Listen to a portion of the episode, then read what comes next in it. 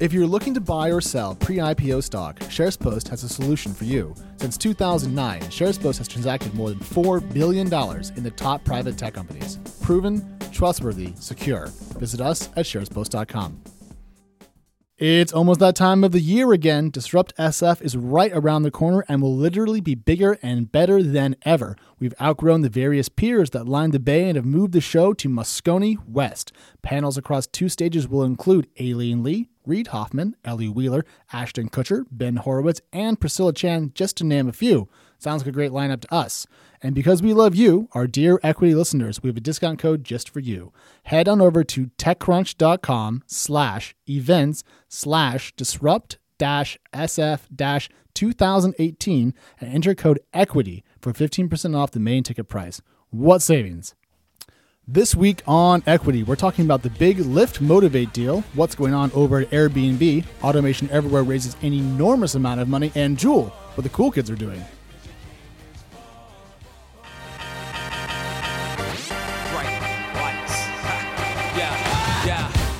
Hello and welcome to Equity. I'm Crunchbase News editor in chief Alex Wilhelm. Matthew Lynley is off in a Tunisian rap battle today, but we do have Connie Loizos, the Silicon Valley editor of TechCrunch. Connie, how are you? I'm well. It's nice to see you. Good to be back here in the flesh and in the room. And we have a new friend with us today. Jai Das, the managing director of Sapphire Ventures, is in the house. Say hi.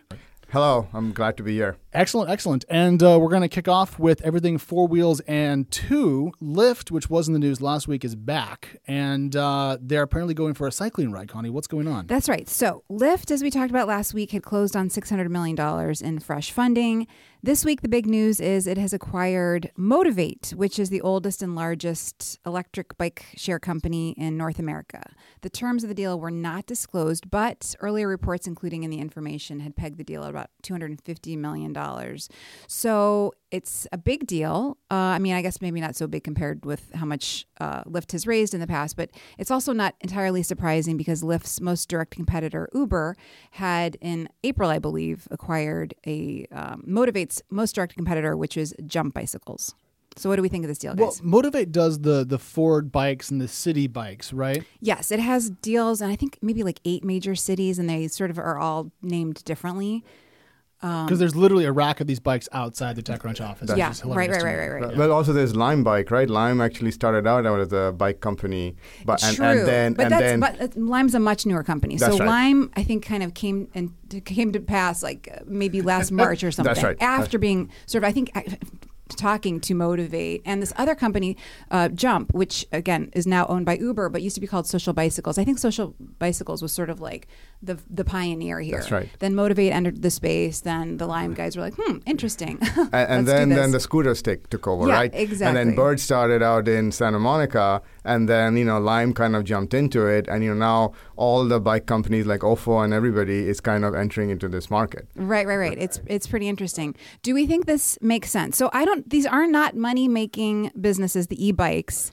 Uh, they cost a lot to make um, so, you know, but at the same time, these companies don't really have a lot of choice. I mean, their clients are increasingly saying, you know, we want another option. We don't, don't want to st- sit in, you know, congested city sitting in our Uber or Lyft. We want to be able to jump on a bike or a scooter. If you look at one of the things is the last mile problem, right? Mm-hmm. Because if you ever travel on Caltrain, the single most thing that people talk about when they come to the city is how am I getting to work from the train this station point, right. at that point, right? And people don't want to use Uber, you know, or Lyft, you know, the cars because it's expensive. So you know, so they're all thinking about should I use a bicycle or should I use, you know, uh, you know, a scooter or something like that. Right. And I think both Bird and sorry, both uh, Uber and Lyft have realized that if they want to be kind of a ride app, they have to provide this last last mile connectivity. Right. And you know there are other reasons to do it too. They all want to be sort of delivery companies, right? So this gives them another means to deliver oh, goods and services. Yes. That's quite smart actually. Yes. So if, if these companies have now gone, if you're Uber and Lyft, and you started mm-hmm. off originally with like black cars, you moved into lower cost services, now mm-hmm. you're bringing bicycles onto the platform, mm-hmm. you're still missing the hottest thing in Silicon Valley right now, which is essentially scooters. So my, my question is, we've seen these acquisitions relatively small ball compared to their valuations of, of Uber and Lyft themselves. Mm-hmm. Right. Uh, how long until either Uber, Lyft deploy capital into one of the scooter companies or tries to buy one outright? I mean, we've seen these valuations explode in the last couple of months. Now, I don't know anything here, but I'm just speculating that they must have eyes on Bird and Lime like you wouldn't believe. Absolutely, but the valuation of Bird and Lime was much higher than what Uber and Lyft have paid for these bicycle companies. Right, right, right. Absolutely. So, but well, Bird, especially the CEO Travis VanderZanden, has worked at both Lyft and Uber, so he probably knows, you know, a lot of the uh, executives. Of course, there's been a lot of turnover, so who knows? But a third reason um, that these companies, I think, are gravitating toward the uh, e-bikes is it gives them uh, the chance to sort of tout their commitment to carbon neutrality because, uh, you know, cars are whoever owns the car, whoever's driving the car around, it's still bad for the environment. So this is sort of another wrinkle on the whole thing. Is that a dramatic example of what we used to call greenwashing? Yes, yes, When people kind of go by and spray some green on their wall and say, "Look, we're you know we're a good company." I mean, how many Uber drivers right now are sitting in traffic around the world just idling and blowing CO two? Eight bikes and SF is not going to mitigate that. Right. Although they did spend two hundred million dollars for couple of bikes. Um, But I, I actually think it's not about the greenwashing or anything like that. It's a really a different play, right? Because if you look at Uber and Lyft, they're really marketplaces. They really don't have any logistics capabilities, and where they kind of, you know, if they start a new city, they have maybe five people go out there and you know do the marketing and get the drivers, you know, and and start kind of the marketplace the bike companies and the scooter companies are much more logistic plays, right? Because you have to have deploy people to go pick up the bikes, put them in the right places. You know, for the scooters, you have to figure out how to charge them, how to fix them. These are capabilities that Uber and Lyft don't have. So in some ways, they're actually buying these capabilities. The logistic part of the you know of delivering and you know kind of managing all these these e-bikes and you know sc- uh, scooters. I think that's what they're trying to get. That's interesting. But but in terms of like you know like on the ground deliveries, you know, um, Amazon, for example, there was a, this great story in the Atlantic recently about this woman who spent a day delivering packages for Amazon, and she pointed out how complicated this process is. There was nowhere for her to park her car when she approached a couple of doors and buildings, you know, at risk of getting a ticket outside. the businesses didn't open the door. She didn't know what to do. If you can have people biking or you know riding their scooters to, to, to solve this problem, it's it's a huge you know, also, anything to get rid of congestion here in our beloved SF, Mm. which is essentially one bit of gridlock with some crap on the sidewalk next to it. I, I always have to walk to TC, which pisses me off because it's pretty far because the scooters are gone. I can't find a bike, and taking Uber or Lyft is too slow because I'm in FiDi. So Right. I would just love to find some way to get a mile across the city and not have it be an awful experience. Do we know if there are any sort of limitations on e-bikes as there were with scooters? So, you know, longtime listeners know that there's no scooters in San Francisco right now. They took them off, off the street. They're trying to figure out this permitting process. You do see the bikes, but I don't know if they've ever capped how many bikes can ride. I, I think it's capped on how many bikes. You have to get a permit to put them up. So it Okay. is definitely capped. Okay. But if you look at the business model though, you know, bikes, the you know, what when we looked at both Bird and and, and Lime Bike, Mm-hmm. uh, the business model actually for the bikes are not as good as for the scooters. Because it's a lot harder to move the scooter, uh, the bikes around, and so you know when you have a bigger kind of a object that has to be left somewhere, and you put it back to where its original space is, it's a lot more complicated. That's interesting. Is it also because of the cost associated with the bike versus the scooter? Yes, because you know yes, you can you can you can send a truck around and pick the scooters up, and you can pick you know thousands of them in one truck and Sure. transport it. You can't do that with a That's with a a, really bike. interesting point. But it's harder to cut the brake lines on a bike and throw it in the bay because scooters are much easier to grasp because they're small and they squeak. That's true. Um, actually, if you if you go to the TechCrunch office, and please don't come here, that would be weird. But if you do, you stand in front of the building and watch the bike rack for a while. A van will come up and rebalance them. So to your point about you know um, the logistics play, they did buy some of that ability now. Now it's not the same scale as the scooter companies, but at least they'll have some of that DNA injected into their their businesses because we think we all agree in the great scale of things. These bike companies are not going to be revenue accretive in the short term at the scale of Uber and Lyft. Like these are different plays. They're not like just tack on some revenue to the side. You know, one thing that's really interesting about all of this is the company that's providing the scooters, which we haven't talked about. But there have been reports, I think maybe again in the information uh, might have been the first or the Silicon Valley Business Journal. But there's this company, uh, what is it called? Segway Ninebot. So this company, I think, is maybe like five years old, based in Beijing, bought Segway a couple of years ago. They were already making um, some sort of scooter that was not a toy. It was sort of like a, an actual, you know, they were selling it as a mobility play. Um, they're doing a better job of segways. I think they've like reduced the size of segways, and I think they've sold like a million of these. But they're also making these scooters, and apparently they're making them a lot better than anybody else. And so all the companies, uh, Lime, Spin. Uh, Oh, Bird, Spin, that's right. Yes, I forgot about Spin. they're all using these scooters, and the company has raised $240 million already. And I think it's valued at like $1.5 billion. And some of its backers include Xiaomi, uh, the Chinese giant, uh, Sequoia Capital. I can't remember who the others are. But apparently, the CEO is heading over here right now to talk about fundraising. Again, they're going to raise $200 million at a slight uh, uptick to their valuation, so $2 billion. But I just think it's sort of interesting. Like, do we are we not paying enough attention to the company that's actually manufacturing these? Does Yes. it does it man yes yes I absolutely Yeah, agree with you. yeah. That's why I'm glad you brought this up. I mean, who would have thought that Segway would somehow make a resurgence after being sold Isn't it- isn't it and then powering VC dollars pumped through Bird? You know what's even weirder? Segway was suing these guys in Beijing because they had like for, for patent infringement, and somehow it all worked out where they you know bought the company and other. It's like when you meet someone and you argue over a parking spot and then you get married. Is that the equivalent like of that? that. Right, right, right. Um, but as a quick, we got to move on to something else. But um, did you guys hear that Spin, the company, is raising like 125 million in the security token offering? Yes, I I, just- do not. I, that's when I just wanted to go back to bed yet. Bed. I couldn't. I the, the the nexus point of scooters, blockchain, security, just it was too much for me. I couldn't I couldn't write about it because I didn't want to vomit on my keyboard. Well, so. you know, that was one of the things, right? They were going around only trying to raise 25 million, and you know, we thought, oh, they're do- trying to do this in a much more efficient way rather than kind of you know dominate like what Lime and Bird are trying to do. And then all of Turns a sudden, out. it turns out that you know, look, you know, like if you are uh, riding a scooter out in San Francisco and some ICOs come along. Wouldn't you really buy something like that? Yeah. Saying that, hey, it's, it's a big market and I have an opportunity to kind of, you know, participate in what they're doing. So I think that's what they're tapping into. But I think Spin is just kind of the way that I see the market right now. There was like there's Uber and Lyft and Sidecar. That's right. And it's kind of like Bird, Lime, and Spin. Yeah. Like it feel it feels like the third wheel that'll fall off and we'll have a two seater again.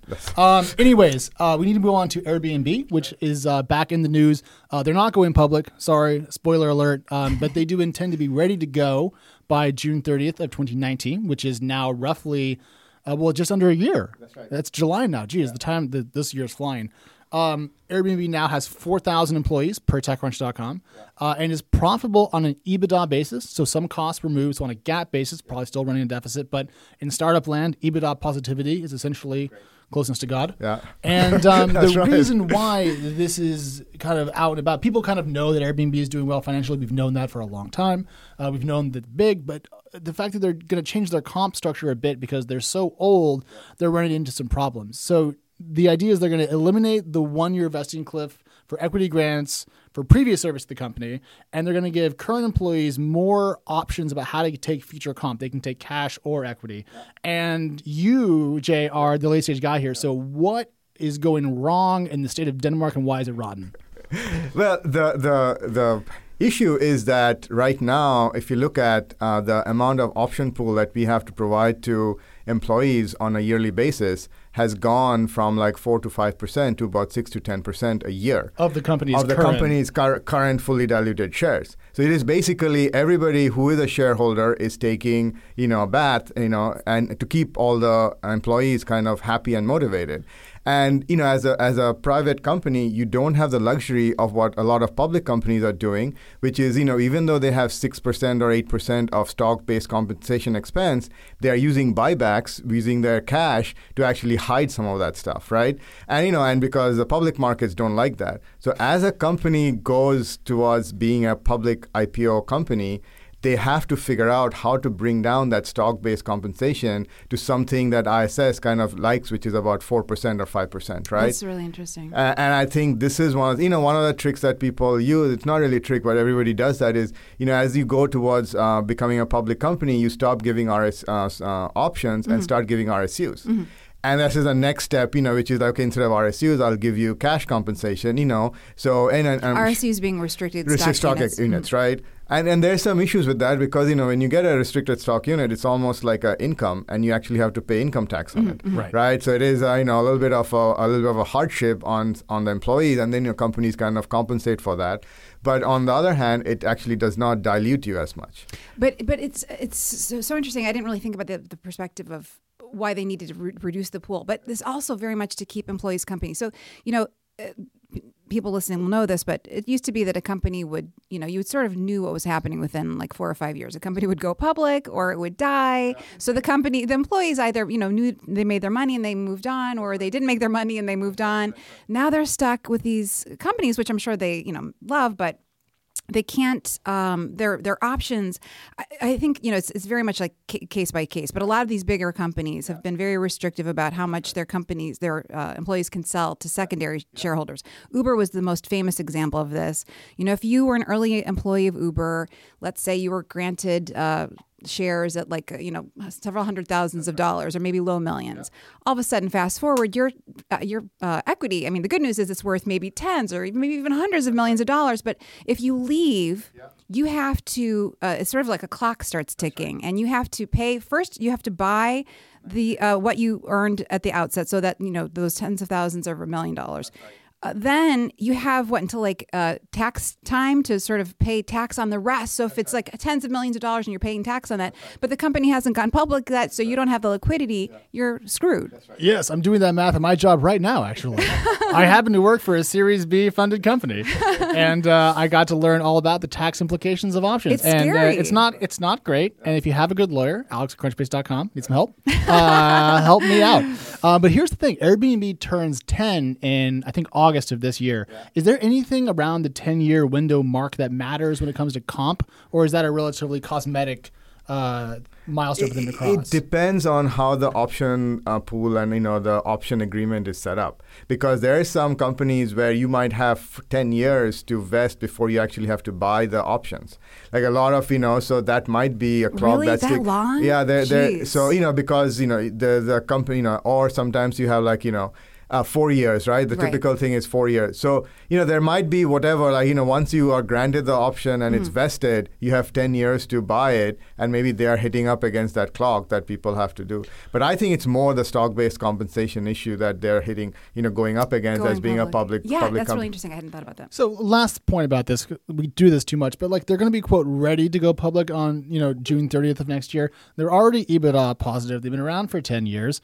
Uh, there's been like eight books written about them. I've read one of them. Why why can't they go public now? The markets are great. The IPO window is totally open. Well, they need to first. They don't have a CFO. They don't have a CMO. They need to beef up their. They need to get some more independent board directors. Um, but I mean, they- That's But, like- but- but sorry, it's, it's, just- it's a, you know, look, we have been through a number of IPOs, right? Like Nutanix and MuleSoft, uh, you know, and, and Five9. And, and it, it's a process that takes about 18 months. If you, you, first of all, have to get all your books audited, right? So, you know, I don't know if they don't have a CFO, how they're going to actually get the, you know, get an audit, uh, you know, like KPMG or PwC come and audit their books so that the SEC is okay with that, right? They, they have to go through the whole compensation committee where, you know, they have to figure out who they are going to co- compensate what you know the ceo and the whole management team and you know and the directors and things like that so there is a lot of like you know minutia involved in actually going public Sure. uh, and that is like a 18 month process right And I think they also want to make a much bigger or uh, expand their footprint in China. So Yeah. maybe they want to spend more money than public shareholders would be excited about them dedicating toward that right now. So I have no idea. But I think my, my big question, you know, I'm not an investor, I don't know that many people there, is whether they will use the same route as Spotify. oh, just do a direct listing. It's just a direct listing. Because it. Fascinating. Yeah, oh, that would be. I just got very excited. because because you know I think you know we are more enterprise oriented investors, right? So none of our portfolio companies can ever do a direct listing because you know try to explain MuleSoft to a direct you know investor, they're like have no idea what is this a mule animal? What the hell does it do? but Spotify with a lot of you know brand recognition is a perfect you know example of how you can do a direct listing, and you know it was a very successful direct listing, right? And does Airbnb, you know, I, I would say Airbnb, Uber, and Lyft are probably the other three or four candidates in that category, which has a brand across the world that can go public as a direct listing. I Now, whether mean- they will go, to, and I don't know. Right, but it's an interesting prospect. Spotify's doing great. They're Yeah. at 176 and 44 cents at the end of trading today. That's right. And uh, that's darn close to an all-time high. That's right. So they kind of cracked the mold there. That's right. And uh, And you know, the banks did okay too, from what I remember. the banks did fine, Uh, which more- was the uh, joke of the whole thing. Why are you doing this if the banks are still going to get paid? Yeah. Because I think bankers always get paid somehow. Yeah, They that's the right. magic of that Just the, industry. the proximity to the money. Oh, so these kind of latch it's like onto the side of it. osmosis. That's right. They're, they're the barnacles of cash. Yeah, but, but you know, and, and the interesting thing thing was that you know people thought that it would be more the retail investors which would come into Spotify, but what happened was it was actually the Fidelities and the T. Prices, the typical public market buyers, all ended up in there because their LPs were saying, "How can you be, uh, you know, uh, growth investing mutual fund and not have us position in Spotify?" So it, didn't really affect them in any way, the the marketing or anything that. So the num- the investors that came in were the same that would have happened if they didn't do a direct listing. Right. But to underscore your point, you have to have a big consumer brand to drive Absolutely. interest in your offering. You That's can't right. just direct list if you are MuleSoft. MuleSoft or I- I- Jello I- Donkey. I- exactly. sure. Okay. The so famous Jello donkey. Well, it, it, it would be a soft mule. I was trying to figure out somebody to make a joke about that. Um, MuleSoft, of course, was acquired uh, after it went public That's uh, for a huge I- multiple. And it it had a great IPO. But, you know, and, and it was, you know, they did the way that typically IPOs are done. Uh, you know, and that was the right way to do it for them. well, Uh, that's because all their numbers were good. They when they filed, everyone went, "Ah, this will work," and then surprisingly, it did, and then everyone wanted to buy it. That's right. It was the weirdest like two part dual track I've ever seen. uh, moving on to other big rounds though, Automation Anywhere, Yeah. a 15 year old robotics company, has raised a 250 million dollar Series A. that's right. Fascinating. Which so is you don't see enormous. this. It is enormous. You don't see it all the time. Um, so the company, yeah, first institutional round. These guys, I think, were all the four founders. Maybe lived in you know India. I think the company now is in San Jose or San Jose. It's okay, San Jose. San Jose. Yeah. So you. Yeah, you so look, any- we, we, we know this space Yeah. really well, right? The the whole point is that you know you have BPOs, right, where you have somebody in Philip- BPOs? BPOs, business process outsourcing, Okay. which is people in India or Philippines kind of do data processing, data entry, things like that. Mm-hmm. There are a couple of companies, in Automation Anywhere and UiPath, to be you know that that's another one that actually has also raised uh, money, I think, from you know a couple of uh, Silicon Valley investors. Okay. Uh, they're basically going in and saying, "Hey, why are you paying somebody 50k, 60k, you know, in doing these processes? Mm-hmm. We are going to go and automate that whole thing." And you know, one thing, and they're doing it at maybe 20% of the price that you Whoa. would pay uh, an A actual person. person in, like you know, in Philippines or you know, or, or or India or somewhere like that. And the other thing is that it's more secure, right? Now all the processes, all the data that was going outside the country is now all going to stay within wherever you are. So it actually makes it, you know, very kind of, you know, for big enterprises. That's it. That's interesting. Can you sort of expound on that last point? What, why is it staying? So, so because of the when you do the process automation, Mm-hmm. instead of having somebody in some outside the U.S. or outside I of see. Germany Uh-huh. kind of having access to this data, you know, this process is just running in your data center or you know in a secure, and, you know, and it's doing exactly the same thing. You know, it's basically automating this dull kind of tasks that a lot of people do. You know, and and that's why they're and, and across like a bunch of sectors, right? Like insurance, finance, Everything, insurance, telecommunication, anything that you know you need to take data from, say, you know, your user from one part of your CRM system and put mm-hmm. it into your financial system. You know, people do that all day long, and these guys, these pro- uh, companies, bots. our bots are, are doing that for How, them. how do they work exactly? So it's like natural language processing or AI. I mean, I don't really understand how At they. this point, it's mm-hmm. very simple. Mm-hmm. They kind of go and look at the application that's out there and see what the user types in. And they do kind of exactly the same thing, and, and kind of you know, so they're they're basically replicating t- keystroke by keystroke what the user does right now. okay. And over time, they're going to make it more sophisticated, and they're already on their way to do that, uh, so that they understand as the application changes, you know, things change. They might put in put in you know new ways to d- automate the process. But right now, it is very simple. So we talk a lot in this country about factory automation and the reduction of jobs inside of factories. This is kind of the digital equivalent of that. Is That's that right. a good way to think Ex- about this? ex- Although the company insists that because they make people more efficient and they're sort of cutting out on things that people don't need to be wasting their time doing that they i think they i've saw them sort of argue that they're not taking jobs away that they're actually sort of creating more jobs But this is true this not, is definitely taking jobs away from BPO.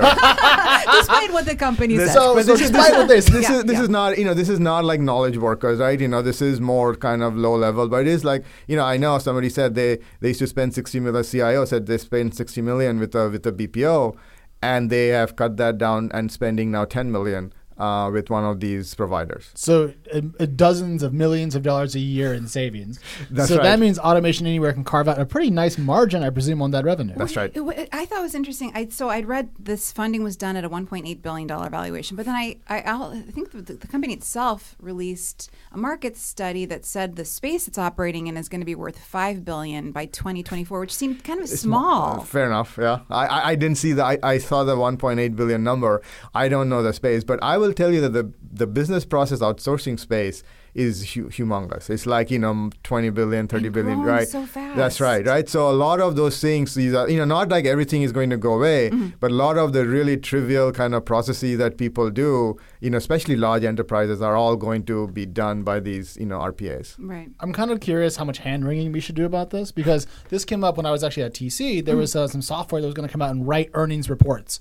And uh, if you've never done an earnings report, it's pretty dull, but it's fun if you like that sort of thing.